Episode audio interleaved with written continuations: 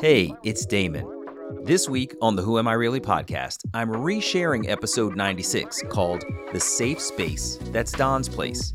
It's a unique reunion story between singer songwriter Jenny Alpert, also known as Cami, and her birth father, Don.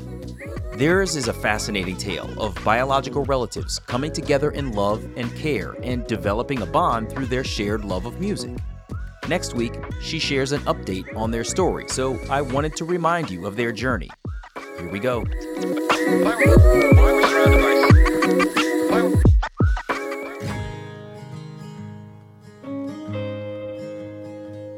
Want you to feel wanted all of the time. Show you good loving so you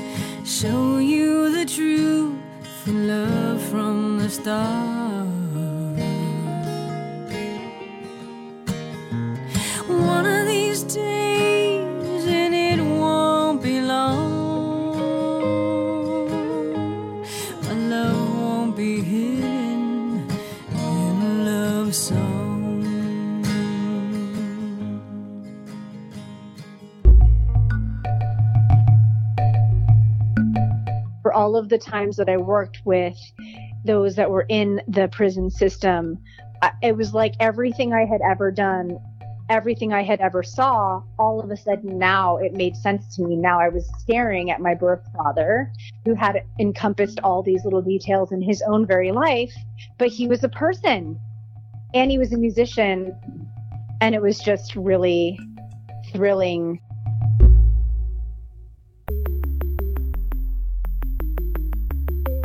Who am I? Who am I? Who am I? Who am I? Who am I? Who am I? Who am I? This is Who Am I, Really? A podcast about adoptees that have located and connected with their biological family members.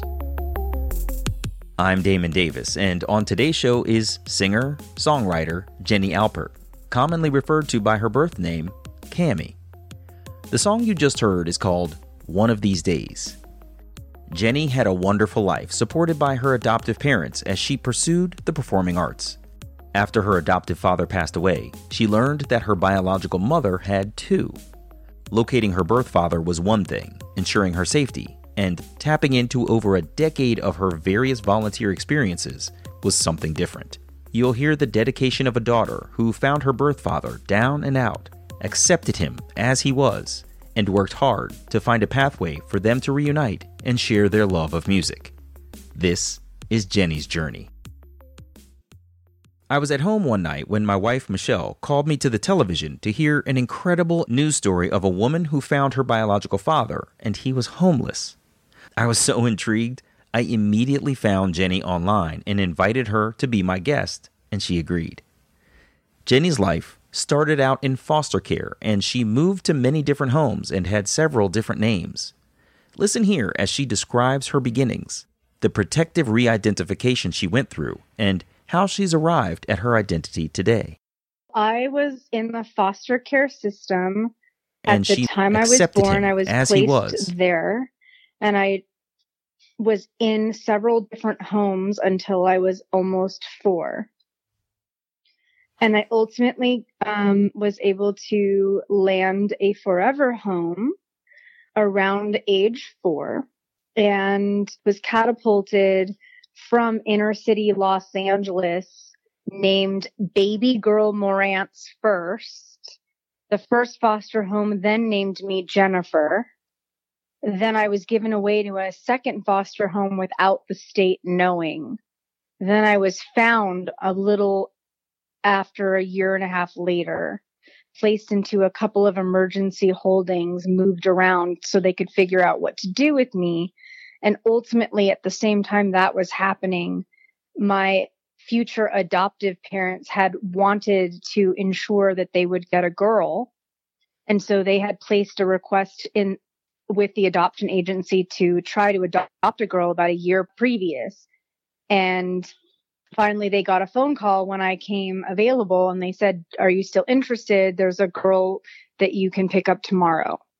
Wow. so my parents got in the car, they got a doll. They got, well, actually, they got a bunny rabbit because it was around April, around Easter, even though we aren't observant in any religious context. We happen to be a culturally Jewish family. They still brought a bunny to pick me up. and um, they gave me this bunny, which I still have to this day. And uh, and I got the name, the last name Alpert, as my final component from baby girl Morantz to Jennifer to then I shortened it to Jenny a little bit later to Alpert, always knowing that none of those names were my intended name, but a name really is reflexive of how people identify themselves and build their relationship to you. So I was always a name for someone else. Hmm. But as it turns out later on in life, though I knew I had some birth name and I couldn't really remember or no one really told me like what it was, I just knew it was something else. Ultimately, it turned out with the court papers that I was given later that my name was actually intended to be Cameron. And so later on in life, I've shortened it to Cami. So I have like a personal birth name that I go by Cami in certain circles and my music name also my adoptive name, Jenny Alpert, is more like the online and my adoptive family circles. So it's kind of neat to have identities connecting to different circles, making a huge community and seeing the value of a name really being important for other people, how they see themselves in relationship to me. That is absolutely fascinating. Wow. And you know what's interesting to me as you were talking, I couldn't help but focus in on the part where you said that you were renamed in the foster homes. I didn't know that the foster homes one had any sort of legal ability to do that, but two, I I don't think I've ever heard anybody say that before. Have you heard that from other people? I don't know, but I do know that my story has a couple of twists and turns that would explain why a lot of different things happen that were unique to my story. So the first piece is because my birth mother had really wanted to keep me and had intended to name me Cameron, but my birth grandparents were concerned about my well-being related to how I was conceived and the connection to my paternal family members. At the time, it was very scary for a lot of people that they erased my name and my birthday and just kind of made it ambiguous so that they couldn't find me. So pretty much from being born, they put me in a safe space and called me baby girl and kind of pushed back the birthday a day because I was born on the cusp between September 11th and September 12th. And I just, I really didn't have a defined identity until the first foster home. That is fascinating. okay. Wow. When Jenny arrived at her family's home at the age of four years old, life in their family with other children was well underway. Her adopted parents had each been married before. Her father had two biological boys in their early teens, and her mother had adopted a boy around their same age. Jenny showed up to a home with three older brothers. But they're all family. Her adopted mother's mom, her adopted father's dad, and her brothers are just her brothers. Later, you'll hear Jenny make the distinction between her families by referring to her maternal and paternal sides, respectively. Jenny said that while she grew up with a lot of only child experiences, she still had the protective older brothers who picked on her and taught her to defend herself. Mm-hmm. So you had some older brothers who were looking out for you as you grew up.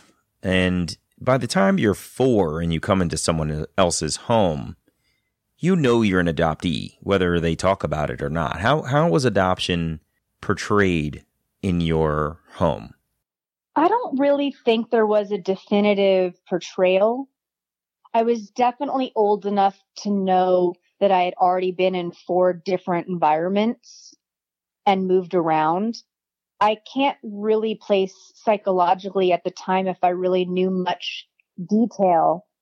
But because one of the foster homes I had been in stepped forward and tried to get me back, when I was first placed with the Alperts, there was actually like a six month court case between that second foster home who never really should have had me in the first place and the Alperts having to go through a whole psychology evaluation and court case evaluation in order for them to actually secure adopting me.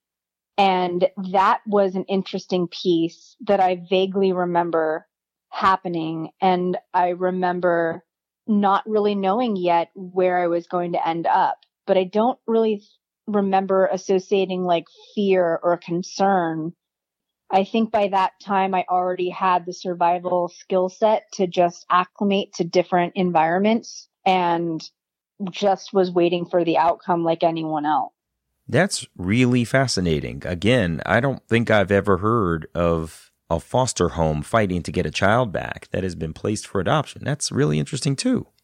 Yeah, it's a very different story. So my birth parents were never married, but they met because my birth mother had some traumatic struggles in her late teens, mm-hmm. which catapulted her onto what I call the mental wellness spectrum.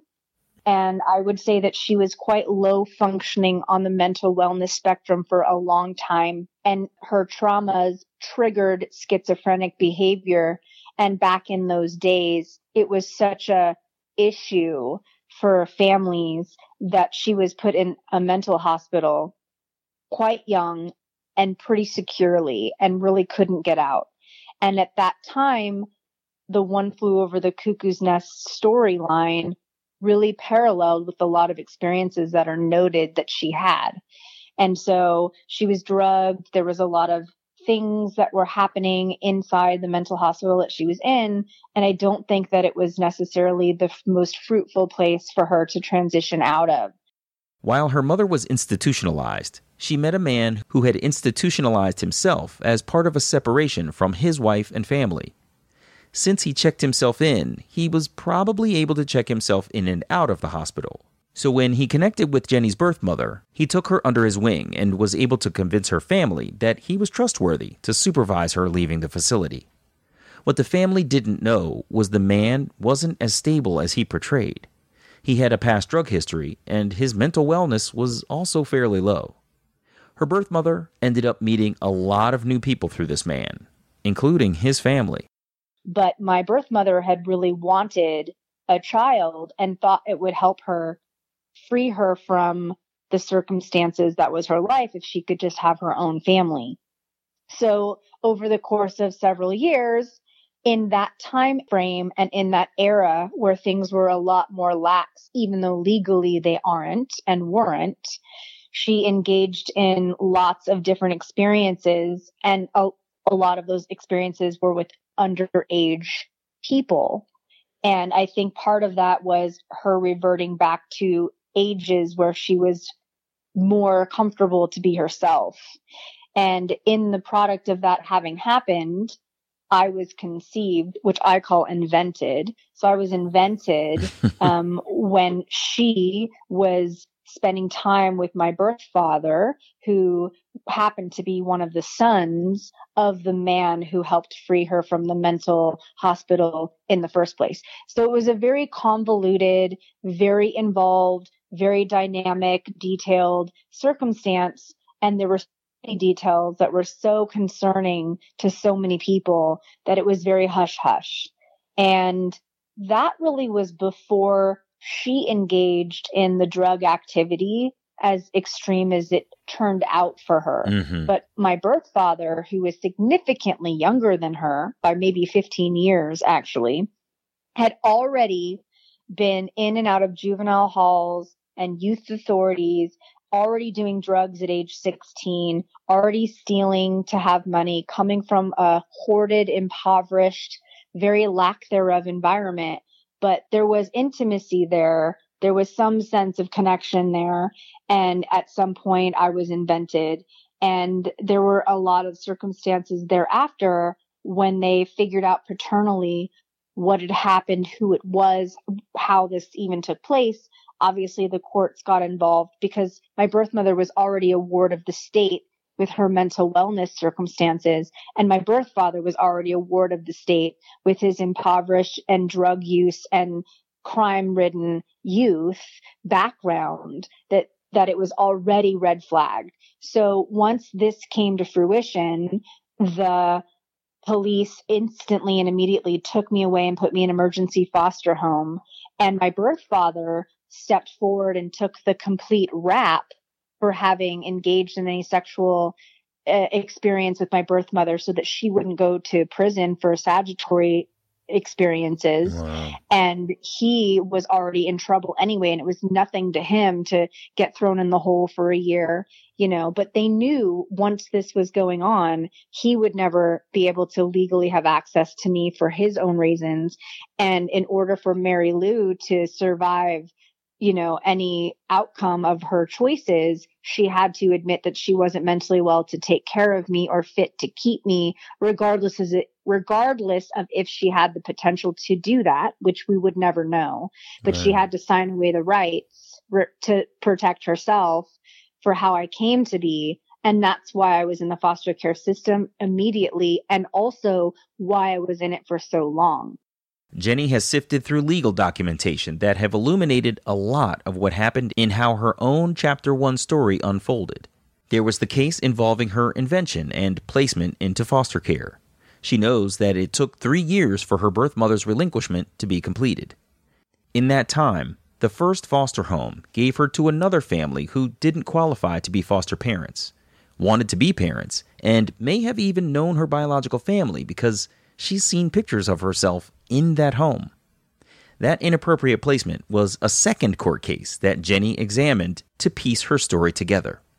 And then after I spent how many ever years it was with the Alperts before my adoptive father passed away of cancer, my birth mother died before I had a chance to meet her. And then there was a whole court case relating to her death.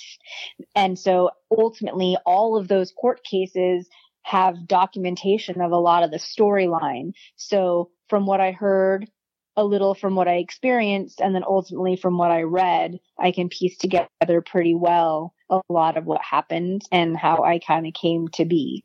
I asked for a little clarity on the relationship between Jenny's birth father and birth mother. She confirmed that her birth grandfather was the man who was checking her birth mother out of the mental facilities. It was a much looser time for love and relationships, so her birth father is the man's son. It seems that in their community, their sharing of partners wasn't uncommon.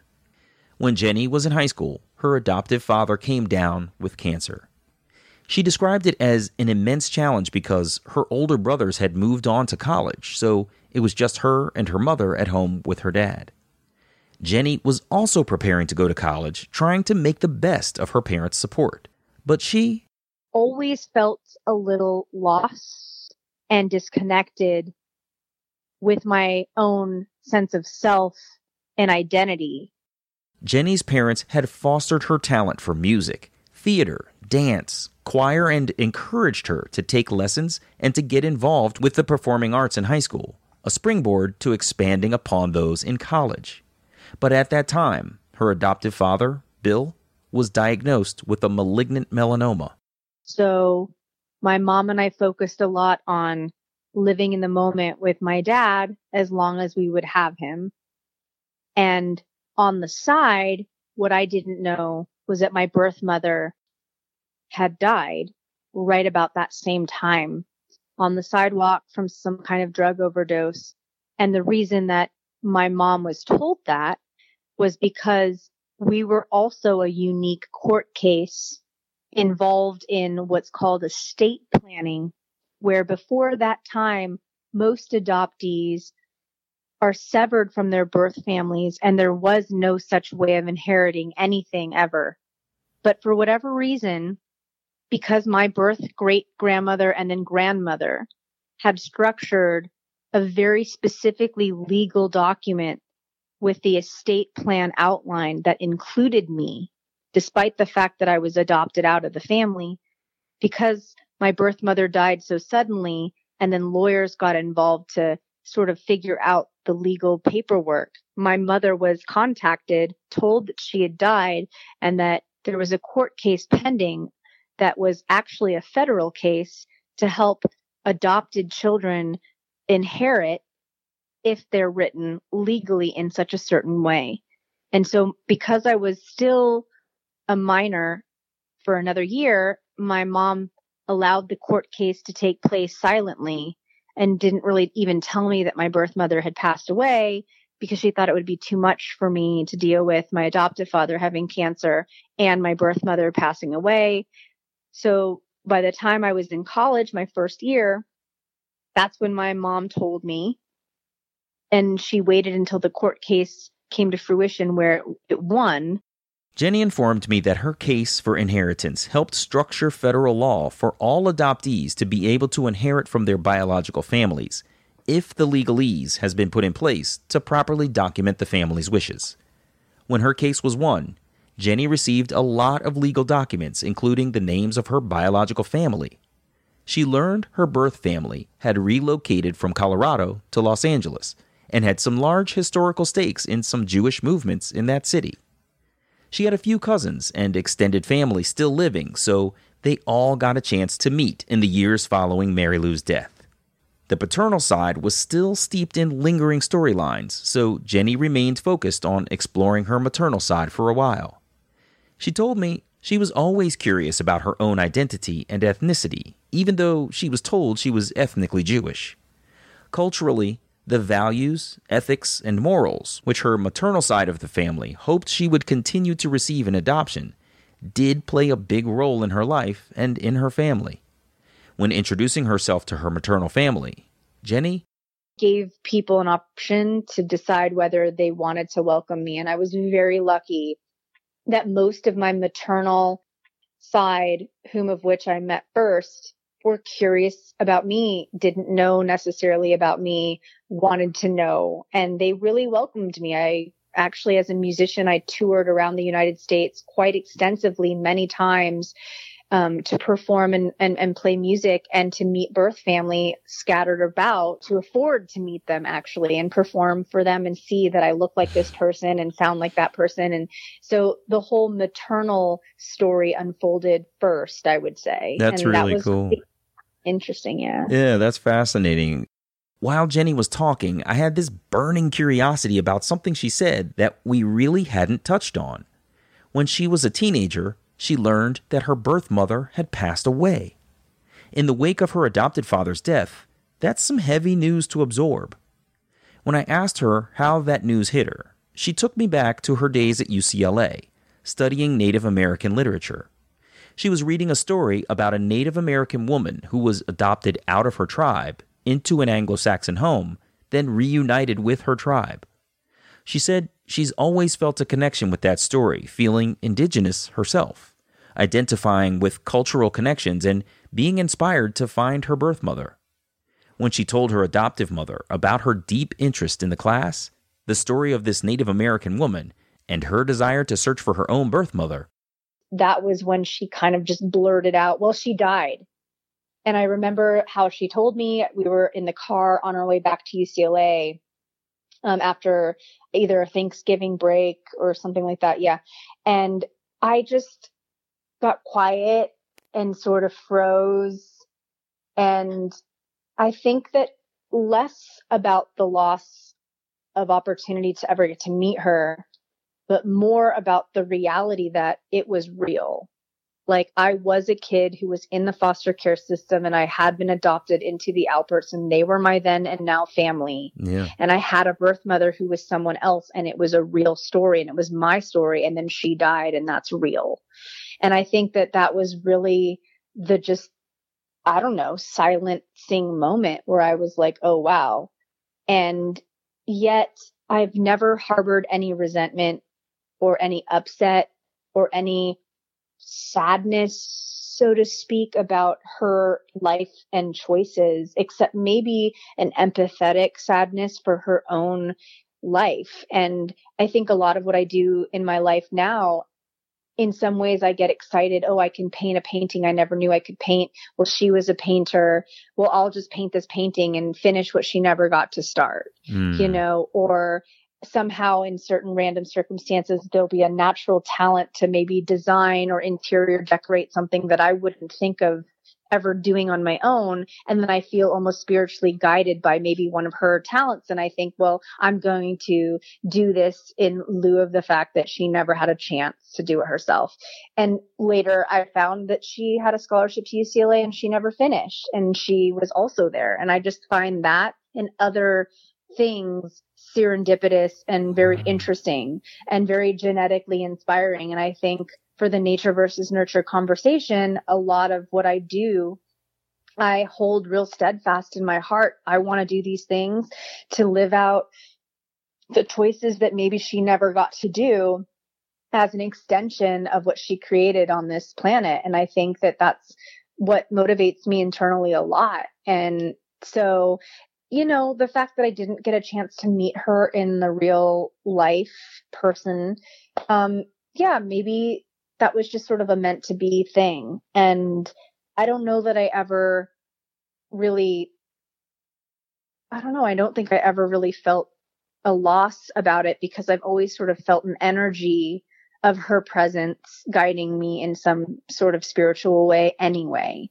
So it just wasn't the right lifetime, I think, for the two of us to meet in person. Turning to her birth father, Jenny said she was examining her own desire to start a family. She started the journey to find him because she felt there was a missing link that could help her with the next stages of her life. To that point, she only knew his criminal history and the circumstances leading to her invention, as she called it. So, about three years ago, in 2016, Jenny hired a private investigator to find out whatever they could about her birth father. Within hours, the PI figured out where his social security number had been, learned his criminal history, was able to list the social services he was receiving, and where he was utilizing the food stamps program. She learned he was in and out of the criminal justice system since he was nine years old, living life in and out of 15 prisons in the state of California for various repeated drug related offenses. Apparently, he was a known character in the prison system and around the area of the Long Beach dwelling where his food stamps would go when he wasn't in prison or homeless by his own choice. Jenny described that space where he lived as less than a house and more of a dwelling with no roof and makeshift walls. It was a drug scene where they were manufactured and sold. So I asked how she was feeling about meeting this guy who had a known criminal history Jenny told me that she'd actually had 15 years of experience building up to meeting her birth father. She had been volunteering in LA in every way, with homeless demographics, working with foster youth and child prostitutes through the Children of the Night, helping them transition back into society. She was a special needs educator for those on the autistic and learning challenged spectrum. And she had written a rehab program for men transitioning back into society through the arts. So what's really interesting about even the nature of your question is I think I might be a very different, uniquely wired person than what seems to be the norm in society. Because never once did I feel fear or upset or a projected concept of what was versus just figuring out what is. And I also really stayed away from assumptions or judgments. I had an open heart and curiosity and interest. And just the fact that I found out he was still living was exciting to me. And I didn't have a projected vision of any sort of future. Everything was very present moment for me. And I operated very much in the moment for every decision and every choice that I made. But I did a lot of reconnaissance before doing anything every step of the way. With all of that training, experience, and street knowledge, she learned a lot and gained a lot of tools that equipped her to get acquainted with her birth father. So when it came time to reading what we would maybe call a profile or, you know, Don's file. That's my birth father's name, Don. I, you know, I just found it interesting, almost like a story, like, wow, this is super interesting and super fascinating. And, you know, who is this person and what makes them tick? And oh my gosh, they're still living. Wow. And I think I was just excited. Like, who, who do I look like? And who do I sound like? And, you know, are there personality traits? And, you know, I, I think that was really just the, it was just a natural, curious driven feeling that I had. Jenny shared that she's recently been invited into a variety of adoptee circles, and she's heard a lot of stories of sadness, loss, abandonment, and more. She's worked very hard with therapists to find her place of self realization and confidence, battling those common adoptee feelings within herself, which all prepared her to meet her birth father, Don, with no judgment. She researched and used her street smarts in preparation for their meeting. And it led me to the day where I finally approached the dwelling after having kind of scouted it out for a couple months. Mm-hmm. And one thing led to another. And the day finally came where I was walked to the alley where he would stay when he was in that area and he was high and sleeping and just everything was disheveled and there was this like makeshift sort of tent pulled around the sky setting of this little alley. And you know i was sat on a crate and then all of a sudden they were just like well there's your birth father. And he like woke up and put on his broken glasses and like dusted off his face and he was like god damn you're beautiful and i was like hi i'm Tammy and that was the beginning of 3 years ago today That's amazing. Who escorted you into the alley? when I first got the address of the dwelling, I learned that there were several different people living in different areas of it. In the front part, my birth grandmother, who passed away right before I got there, my half cousin and my half aunt were in the front little area. My uncle, who is still living out of many of them, was living in a different sort of area that was marked off by drapes. And then there was the garage area that one of the Spanish gangs had sort of taken over to operate their drug world there. And then there was the outside area where my birth father would come and go because for him, anything outside was better than being stuck inside. So he already had that homeless nature. So when I first arrived, actually the first day, the person I met first was my uncle. And I approached him, you know, kind of looking like, oh, is this, who is this? And I sort of said, like, is, are you, uh, you're not Don, are you? And he was like, who wants to know? And I was like, then I said, Oh, wait, that must mean you must be Jimmy. And, you know, I was just sort of just talking at first. And then he stopped and he looked at me and he goes, Yeah, well, who wants to know? And then when he asked that, it occurred to me I was just about to enter into someone else's world. And I really should find a way to make sure that was welcome because having to think about someone else and their world and their life and everything that was going on with them, maybe they wouldn't want to meet me, you know? And so I sort of stopped and I looked at him and I said, well, and I had to figure out real quick how to present this without, I don't know, being too direct. So I said, how would Don or you feel about meeting a family member? you know, I just tried to dance around it. And then he goes, we know all of our family. And, you know, he's like, we already know all of our family, you know, and then he kind of stopped and looked at me again. And then I looked at him and we had this like eye gaze and it was like a thousand words in the silence between us. And he goes, Oh my gosh, you're Mary Lou's kid. Oh my gosh. Yeah. And so, because he knew Mary Lou, they all knew each other. That very dwelling was actually the place that she died. So they knew her. You know, they knew her always. They were all sort of like in it, around it together. Mhm. So there he was, knowing everything he's ever known, having his whole storyline, knowing Don's whole storyline, you know, knowing that I existed. And all of a sudden there I am standing there in front of him and like all of these worlds and histories and futures, everything just sort of came together. And he was just like, wow. Jimmy had given up on the crime and drugs by this time, and he wasn't really talking to many people at all. So, for him to welcome Jenny in was an important move.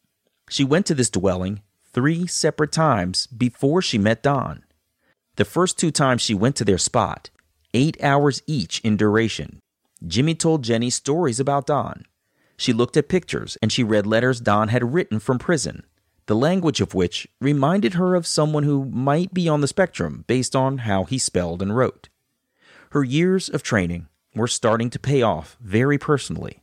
Still, it was not a great area of Long Beach to be in, so Jenny did extensive research about that area in order to navigate as safely as possible. She consulted maps of gang activity, reviewed police reports of where it was safest to be, and she dressed way down with off brand clothing to keep from attracting attention. Jenny tried to blend in as much as possible. But I decided after thinking about it that drug addicts know drug addicts, criminals know criminals.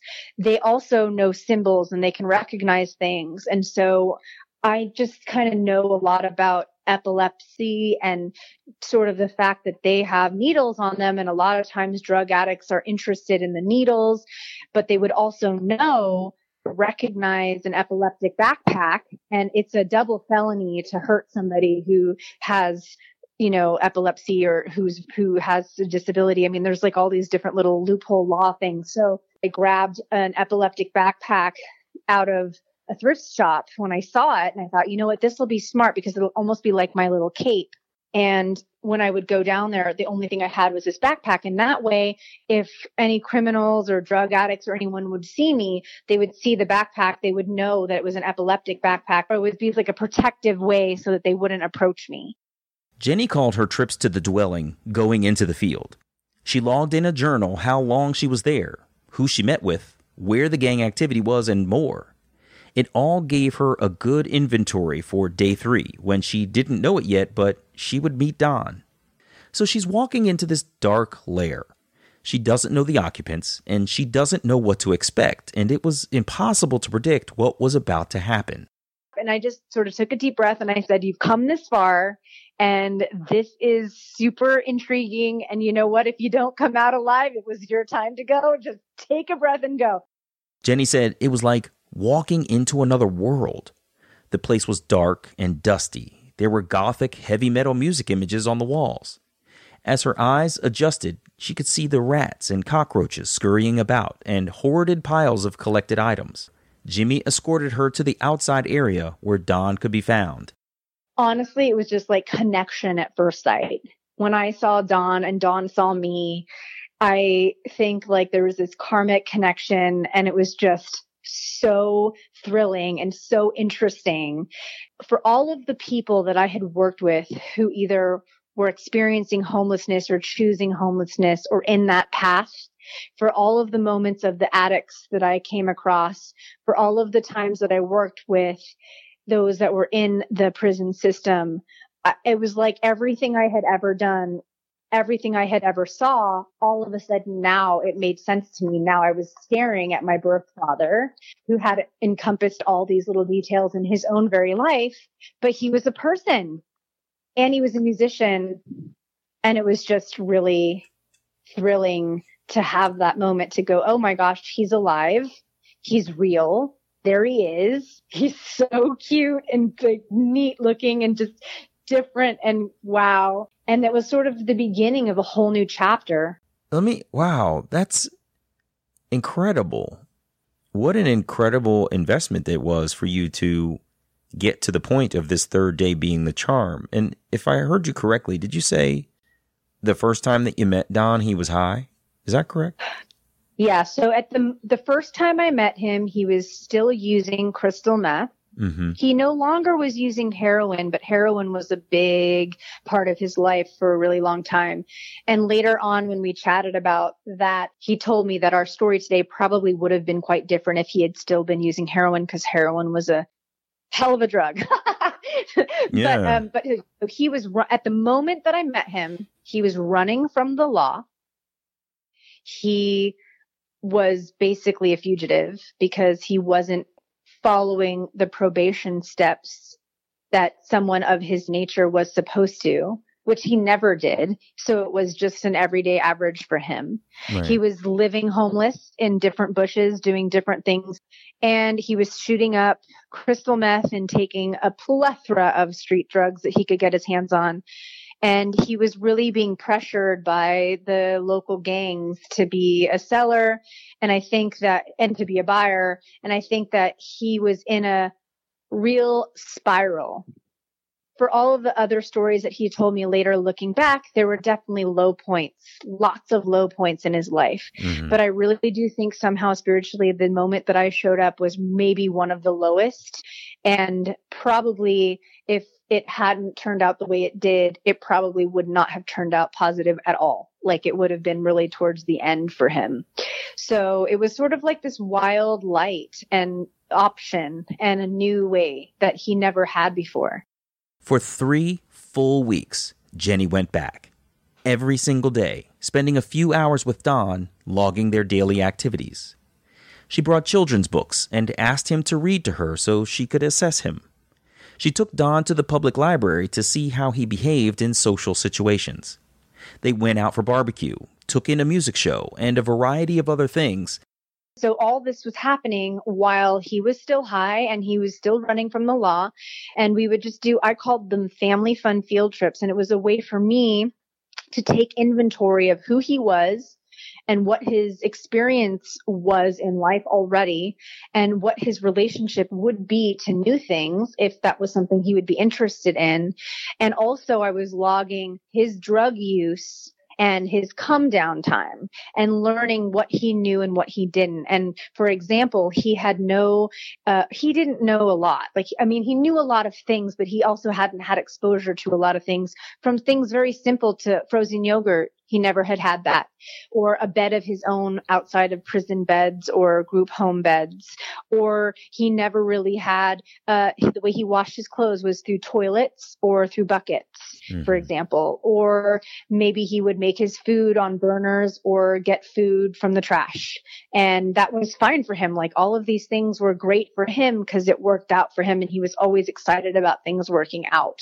And so I took log of this and also of his drug use and come down. And then what I would do is I would introduce him to craft espresso and craft coffee of the highest caffeinated degree right when he would be coming down to introduce him to a different kind of high. And when I realized he had never had craft espresso or coffee and he was super interested in it, I actually went to a Home Depot and got a car battery and some kind of burner and went back down there with a little wagon and basically set up from my little backpack all of these espresso beans and coffee beans from drug countries, sugar in little packets that looks like cocaine. And I made the entire backpack look like paraphernalia, but a legal version. And we just touched the beans and grinded the beans and tasted the beans. And I basically built like a memory with him of discovering all the apparatuses of really high crafted coffee and bonded that way as he would come down off of the crystal meth. Jenny went during the days. She went to the dwelling at night. She did her best to make sure she was safe, telling the gangs that she was Don's daughter. There were times when they didn't believe her, thinking she was either a high priced prostitute or an undercover cop. All of it had the potential to go south. Jenny highlighted that she had to ensure her own safety in that environment while making sure that Don didn't feel like she was unsafe and didn't feel like he needed to defend her, putting himself in danger. She accepted him as he was, with the lifestyle he was in. But no matter what your life circumstance is, sometimes it's hard to believe that another person will just accept you as you are. For whatever reason, one night he was sneaking about to shoot up and didn't want to tell me. And I saw it because I followed him to make sure I knew what was going on. And then I just told him, I was like, don't hide it. Shoot up if you want. Just go ahead, do your thing. Like, be yourself. And then he did, and it was like totally crazy. I never see. I don't even do drugs really. I mm. probably should, but I don't. I don't have. I don't. I'm not on meds. I don't do anything. I do coffee, and so I mean, you know, I, I'm just like I just you know it was really crazy to see this. And I think though that because I just said be yourself, do it, just shoot up, like whatever. It wasn't fun for him. Like I think that, and also there was another time when I came there I impulsively had to show up at midnight. I felt really weird. And I showed up when he was overdosing and helped him through that.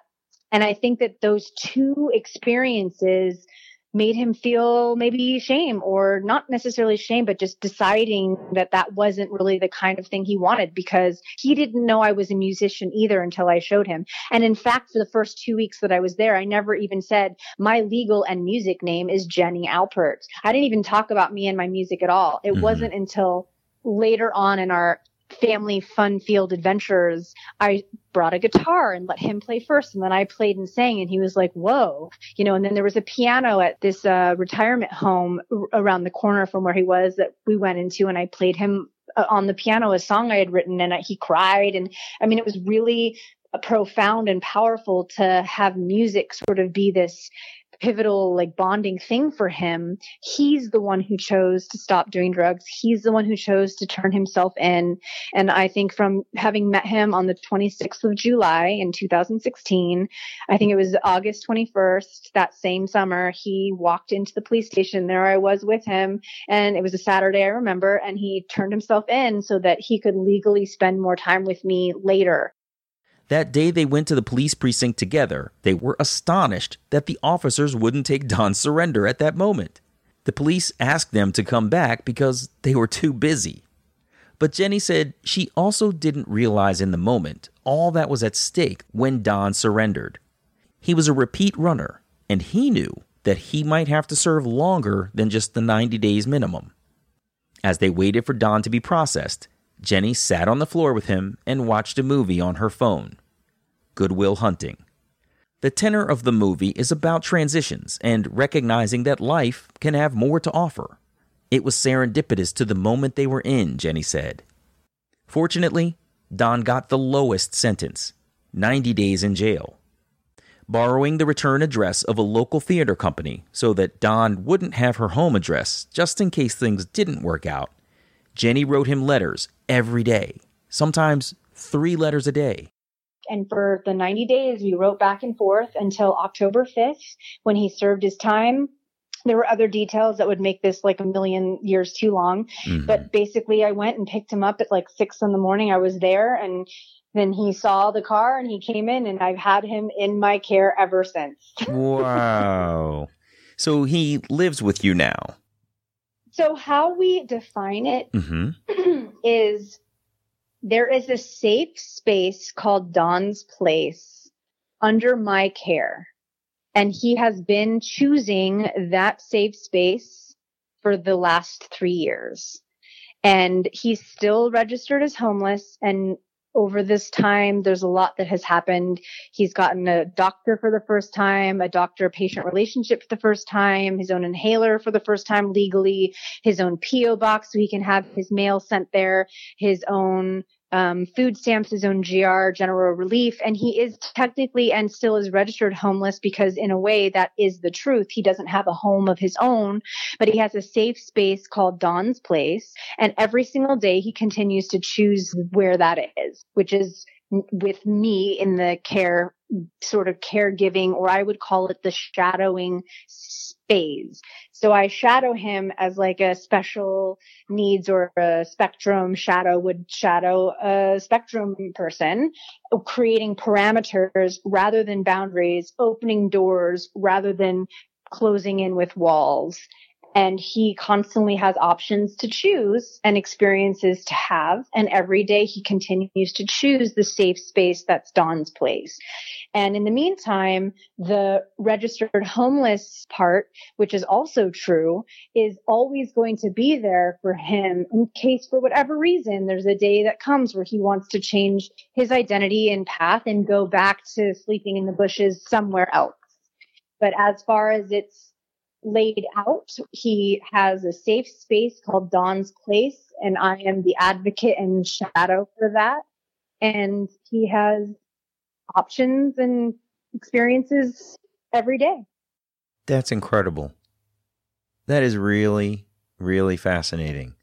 Because I can't help but go back to what you said about all of the experiences that you had before you met him with folks who are, for, forgive my language, who are in the system in some form or fashion. Eh, eh, That's the right language, And actually. and for you to be there well trained and openly receptive and to know enough to make everything his choice so that he has to want to do it in order for it to get done be it you know bathe eat properly see the doctor or just stay clean not go to some of the places where he probably went where the temptation lies you know and and get to a place where I'd love to hear you talk more about playing music with you. I mean, all of these things are amazing. Well, I will add that there is a special piece to the dynamic that is Don and I that a lot of people probably don't fathom and they surely can't see. If anyone is familiar at all with spectrum mentality, it's based on routines and familiarity. Once I changed the familiarity and altered the routine and kept it very stable, there was no other where to go. He doesn't just come and go freely. There are spaces he has every single day. There's meals he has every day. There are places specifically that he goes, but for the most part, he's not very far from where I am ever. I have my Mhm. own life. There's no codependency there, which is beautiful. Mhm. There is a structure there and there's a dynamic there, but there is also a very clear set of parameters. So that is probably part of why, and he chooses to abide by that for whatever reason, that the, there really hasn't been an issue. And when we say the words clean, I would rephrase that because we're not absolutists and we're not AA goers. Mhm. Basically, what we are, are we are everything in moderation measured out as it's given. She went on to say that Don is allowed to have measured indulgences like a glass of wine, for example. They measure and moderate and appreciate their life they have together when the time and place are right. Jenny reports that Don has said himself that he's tired and he doesn't want to do drugs anymore. I can only imagine. It seems like a rough life to live, and he's probably very lucky to be alive, or as functional as he is to be able to engage with her and accept her loving support. Jenny is realistic that their story is atypical, unlike most adoptee reunions. I will say I'm very clear that we have a very unique situation. Mm-hmm. Not everyone will have this experience. Adoptees will not always be welcomed by their birth families and vice versa. There is a lot of harbored upset, resentment, confusion, loss, and pain. And there's a lot of times what they would call rejection where it doesn't work out. And Oh, yeah. our story is so unique that we're not really the voice of all adoptees and reunions. We're actually a very unique piece that is to say, whatever your story is, welcome it the best you can and realize that it's not a rejection of who you are and it's not an abandonment of what you have to offer. But I would say that it's just reflexive of what the other person is not able to do. Mm-hmm. That is fascinating. Yeah. Wow. Jenny, this has been an amazing story. I, I it's hard to fathom, you know, all that you invested in creating a space for a relationship to grow.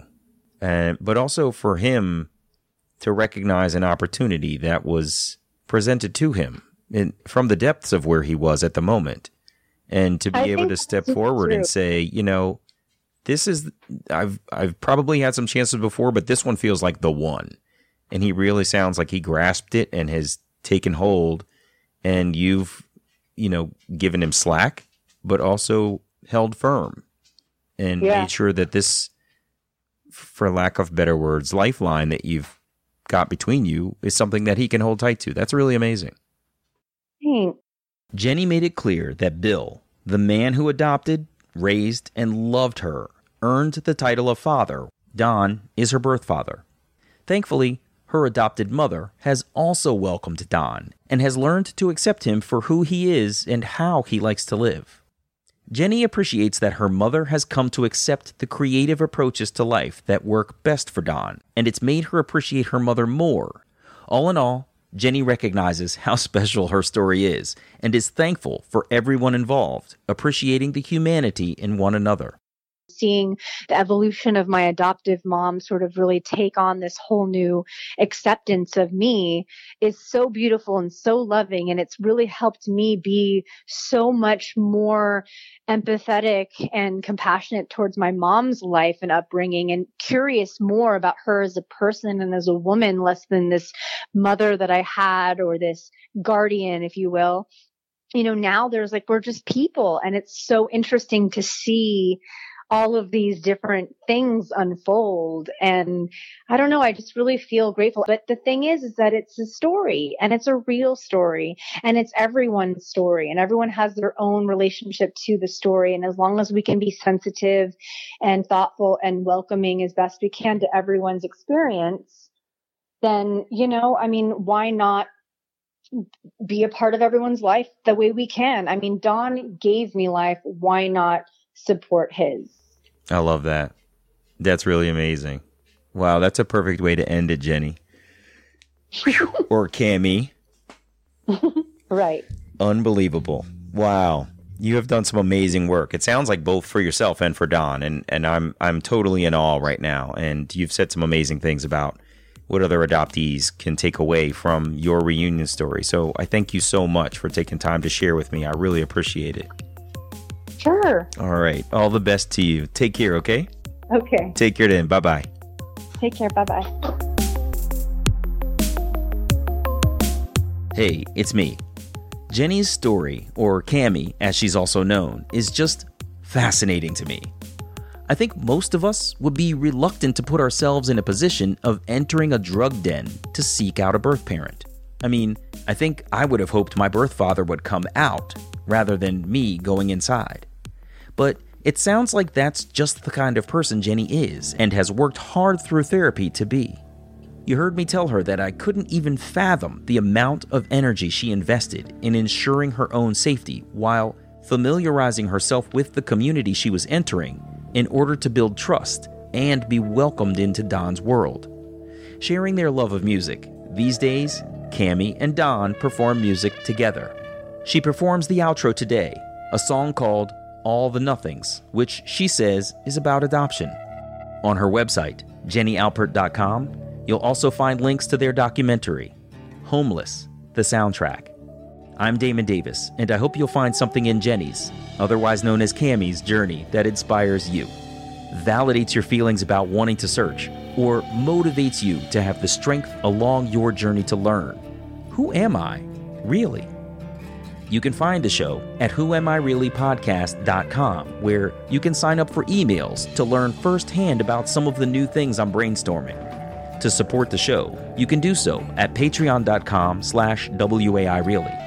I hope you'll leave a rating for Who Am I Really wherever you get your podcast so that others can find the podcast too. Now, let's listen to the rest of all of the nothings.